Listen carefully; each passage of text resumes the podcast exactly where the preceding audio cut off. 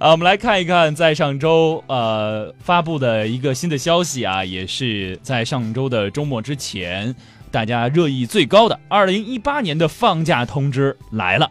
虽然二零一七年所有的法定节假日已经过完，但是二零一八年正在向你招手。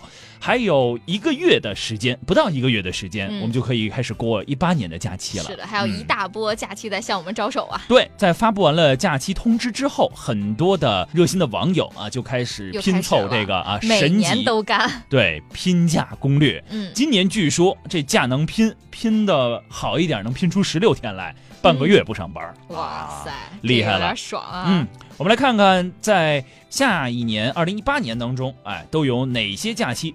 分别都是怎么样来拼价的？离我们最近的这个嘛，就是新年了，Happy New Year 啊！是三十、三十一号呢，是周六、周日。对啊，这个再加上一号周一，周一三天嘛。对，所以我就好奇的是，每年北京在这个跨年的时候都会举行大型的这种跨年活动啊。今年既然休这三天，那是不是我又休息不了了？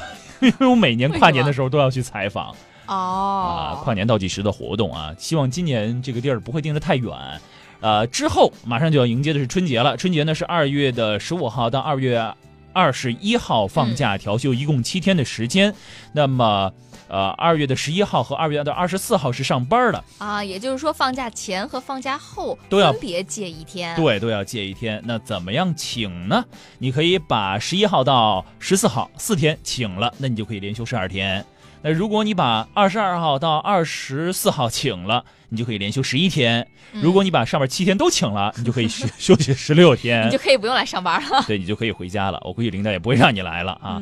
恰好我觉得他这个时间挺好的，就是你看啊，二月十一号，嗯，到二月二十四号，我就是那个休息十六天的人。为什么我要去南极呀？哦，对对对对对，忘了忘了忘了忘了。大家好，我是要去南极的逍遥小队队长，告诉 Mr. You。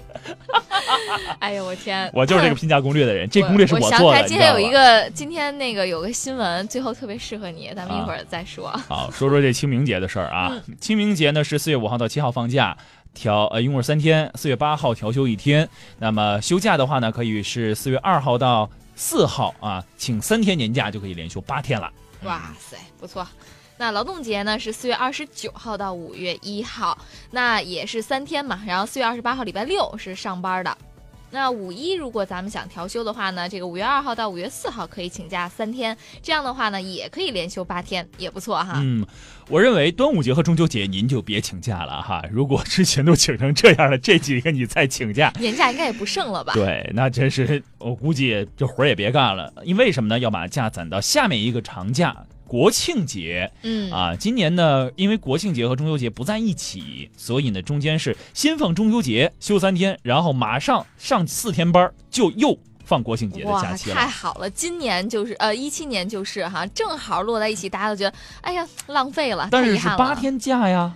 但是但是就是觉得你，比如像这种没拼成是吧？你上几天，然后你就休一呃呃那个休息好几天，然后上一天班，然后又休息好几天，那种感觉就觉得特别爽。好吧，呃，那么国庆节呢是十月一号到七号连放七天，那么九月二十九号和九月三十号是上班的调休两天。嗯，如果你很好的把中秋节假期和国庆节假期拼在一起，可以连休十六天。比如说你的这个中秋节的假期是九月二十四号嘛，嗯，你二十三、二十二、二十三、二十四放假，那么把二十五到到三十到三十号就是六天的年假全休了，再加上国庆的七天，一共是十六天的时间。嗯，这个也挺爽的，是吧？这一下呢，一年可以拼出两个长假来。比如说，您是有十五天年假的这种啊，嗯，你可以拼俩十六天，是吗？对，这多厉害啊！这个都上班能拼到十五天年假了，嗯啊，还用年假休的人，我估计你也没什么前途了，好吧？我的天，哎，别人要受到一万点伤害了，好吗？我跟你说，拼假为什么大家现在是这么关注哈？是因为有长假才能出去玩儿，才能去更远的地方，才能看到更多的美景。那二零一七年的这个假期过去了，但是我们也透过一些数据看到，二零一七年这个中国在全球旅游行业的一个影响能力是有多强啊？这个二零一七年的全球旅游总人次和总收入，中国位居榜首。鼓掌！哎。这是从这个世界旅游城市联合会中国旅游市场发展论坛在伦敦举办的这个论坛上得到的一个消息。嗯，会上发布了世界旅游经济趋势报告。据分析，二零一七年全球旅游总人次和旅游总收入的排名中，中国第一位，其次是印度、美国、日本和法国。哇塞，可以哈！那从各个板块这个旅游的人次和旅游的收入来看呢，这个美洲板块。旅游的人数份额是下降的，但是旅游收入上面却是一直在上升。中国人去了，嗯，嗯也就是说，这个虽然人少了，但是每个人花钱花的多了，所以总额在上升。呃，亚太板块呢是在持续上升的，有一个地方下降了，那就是欧洲板块。哟，欧洲还下降了呢？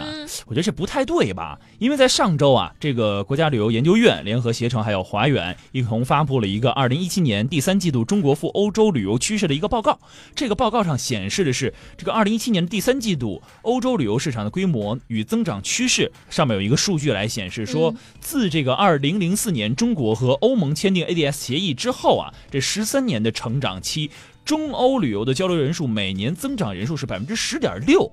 那一六年的时候，访欧盟的中国公民达到了三百四十九点一七万人次，也就是三百五十万人次啊。根据初步测算，旅游分别给中国和欧洲带来了都是能达到一百亿以上的美元收入。所以说这个数据会下降，哎，确实挺挺有意思的。这个东西就是逆水行舟，不进则退，主要是别的地方上涨太多了。这倒也是可以理解哈，因为为什么呢？毕竟欧洲已经成为了现在这个十多年发展的大众旅游的一个核心的旅游目的地了。那么，呃，对于很多人来说，欧洲玩过了，我们玩点别的地方，对吧？去美国转一转，看一看。会喜欢一些比较新鲜一点的地方。哎，但是有一个数据是我出乎我的意料之外的，就是第三季度的赴欧洲旅游人数啊，比前两个季度增长是同比增长了百分之二十九。那么跟团游增长了百分之三十六，其中百分之八十的客人选择了跟团游，含目的地跟团游。那么可见，中国人赴欧洲的主要出行方式还是抱团。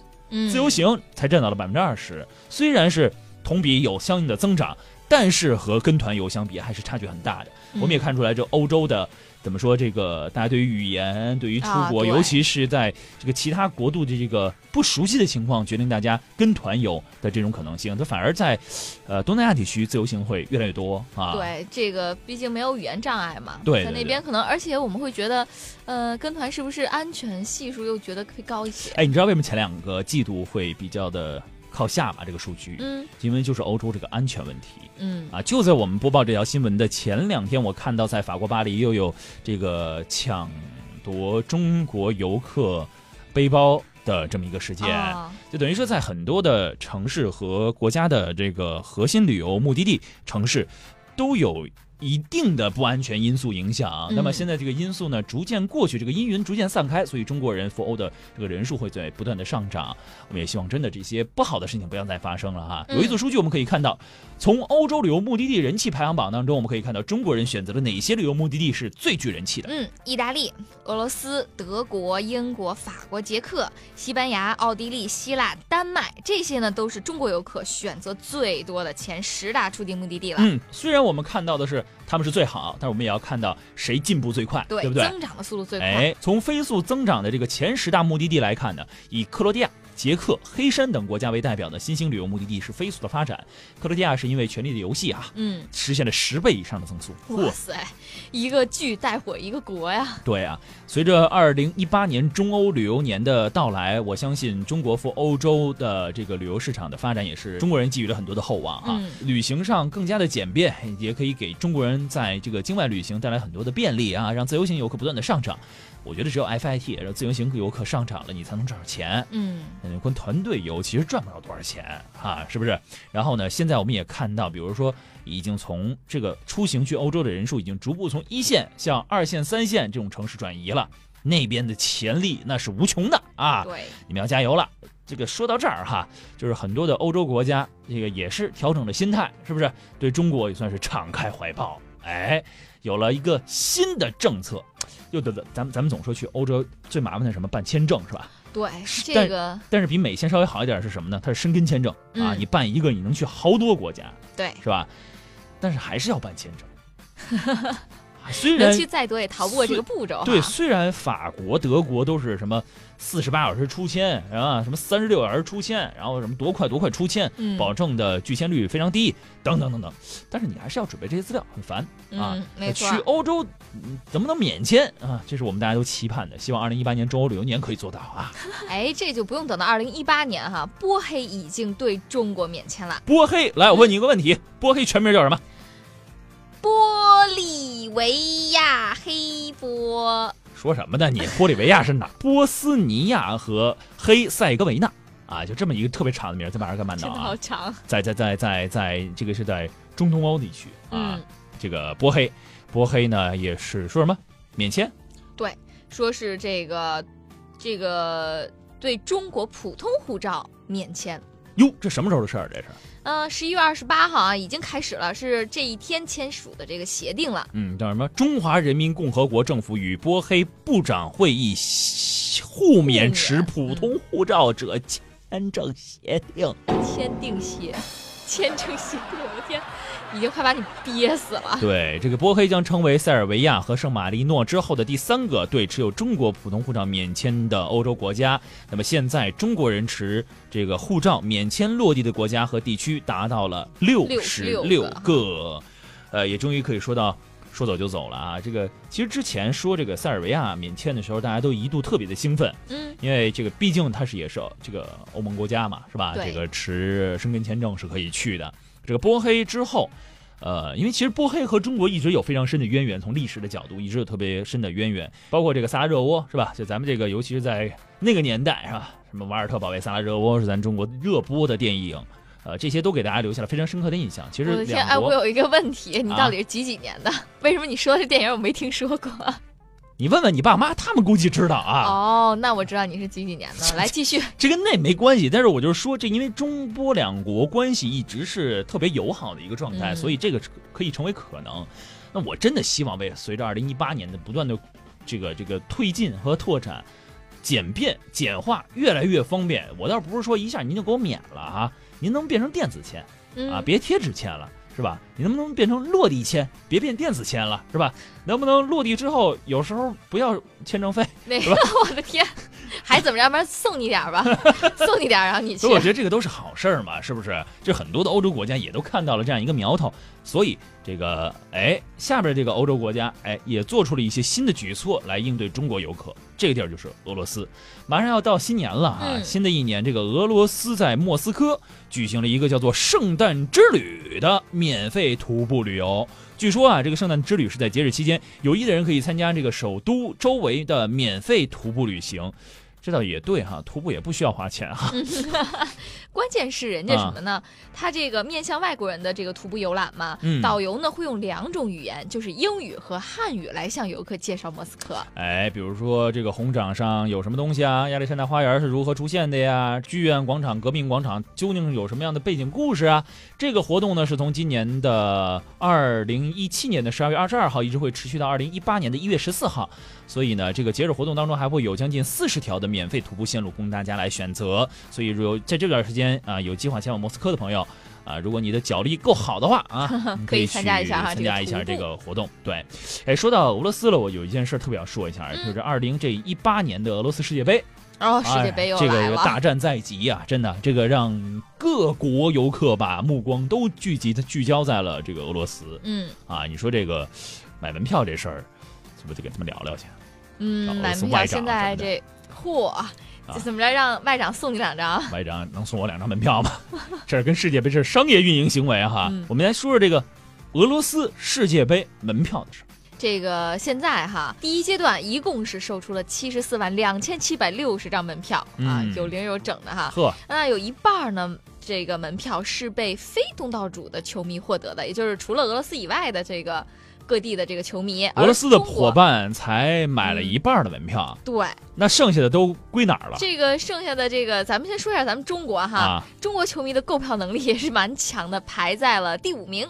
啊，第五名。啊，我刚才看到了这个排名靠前的国家和地区买门票这个 人哈，嗯，依次是美国、巴西、德国、中国啊，墨西哥、以色列、阿根廷、澳大利亚和英格兰。嗯，从这个足球优势的角度上考虑，我可以理解美国、巴西、德国。嗯，中国就是地缘优势啊。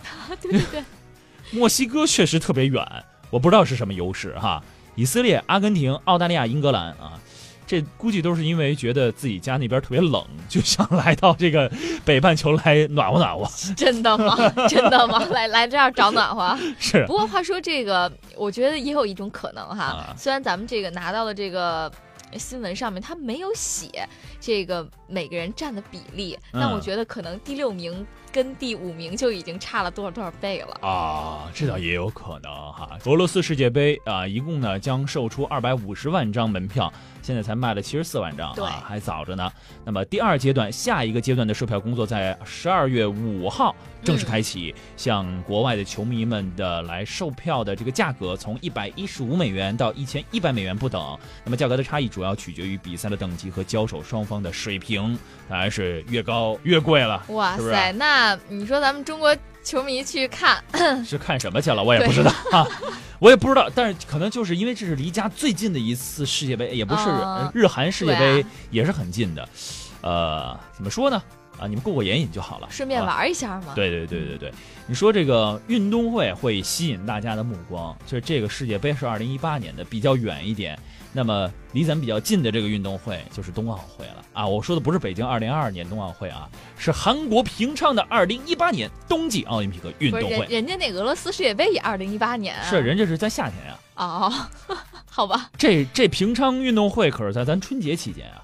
啊，对对对，是吧？这个韩国还渴望着用这个哈冬奥会在对对冬奥会啊吸引一下。中国游客重新回到韩国，因为这个两国这个萨德事件哈，导致这个矛盾这个僵化啊，两国之间这个旅游往来也受到了一定的影响。但是呢，这个二零一八年平昌冬奥会就要来了，大家对于这个运动的热情是不分国界的，是对吧？大家对于觉得是个怎么也得看一看这个冬奥会的情况，还有很多中国健儿也会去到平昌冬奥会去一决雌雄，是吧？啊，话说，哎，那我上周还关注了一下信息哈，说是这个咱们中韩的这个要解冻了哈，什么旅游啊，什么发团啊什么的。是是是。那到底到这星期怎么着了？这个冻着呢。冻。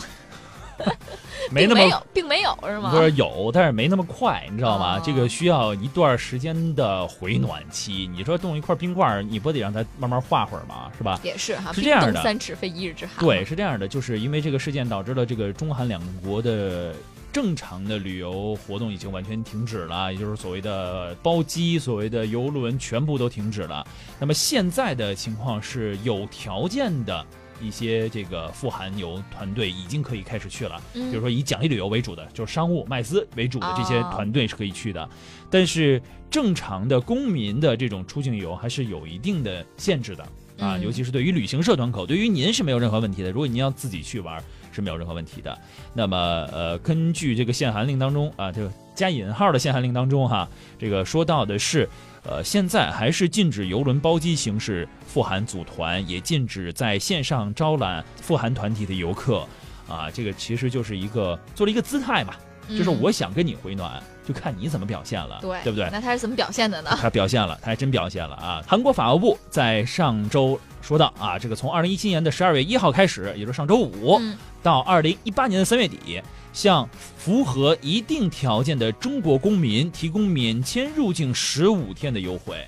我这是韩国本土啊，可不是济州岛啊，本土啊有免签入境的优惠。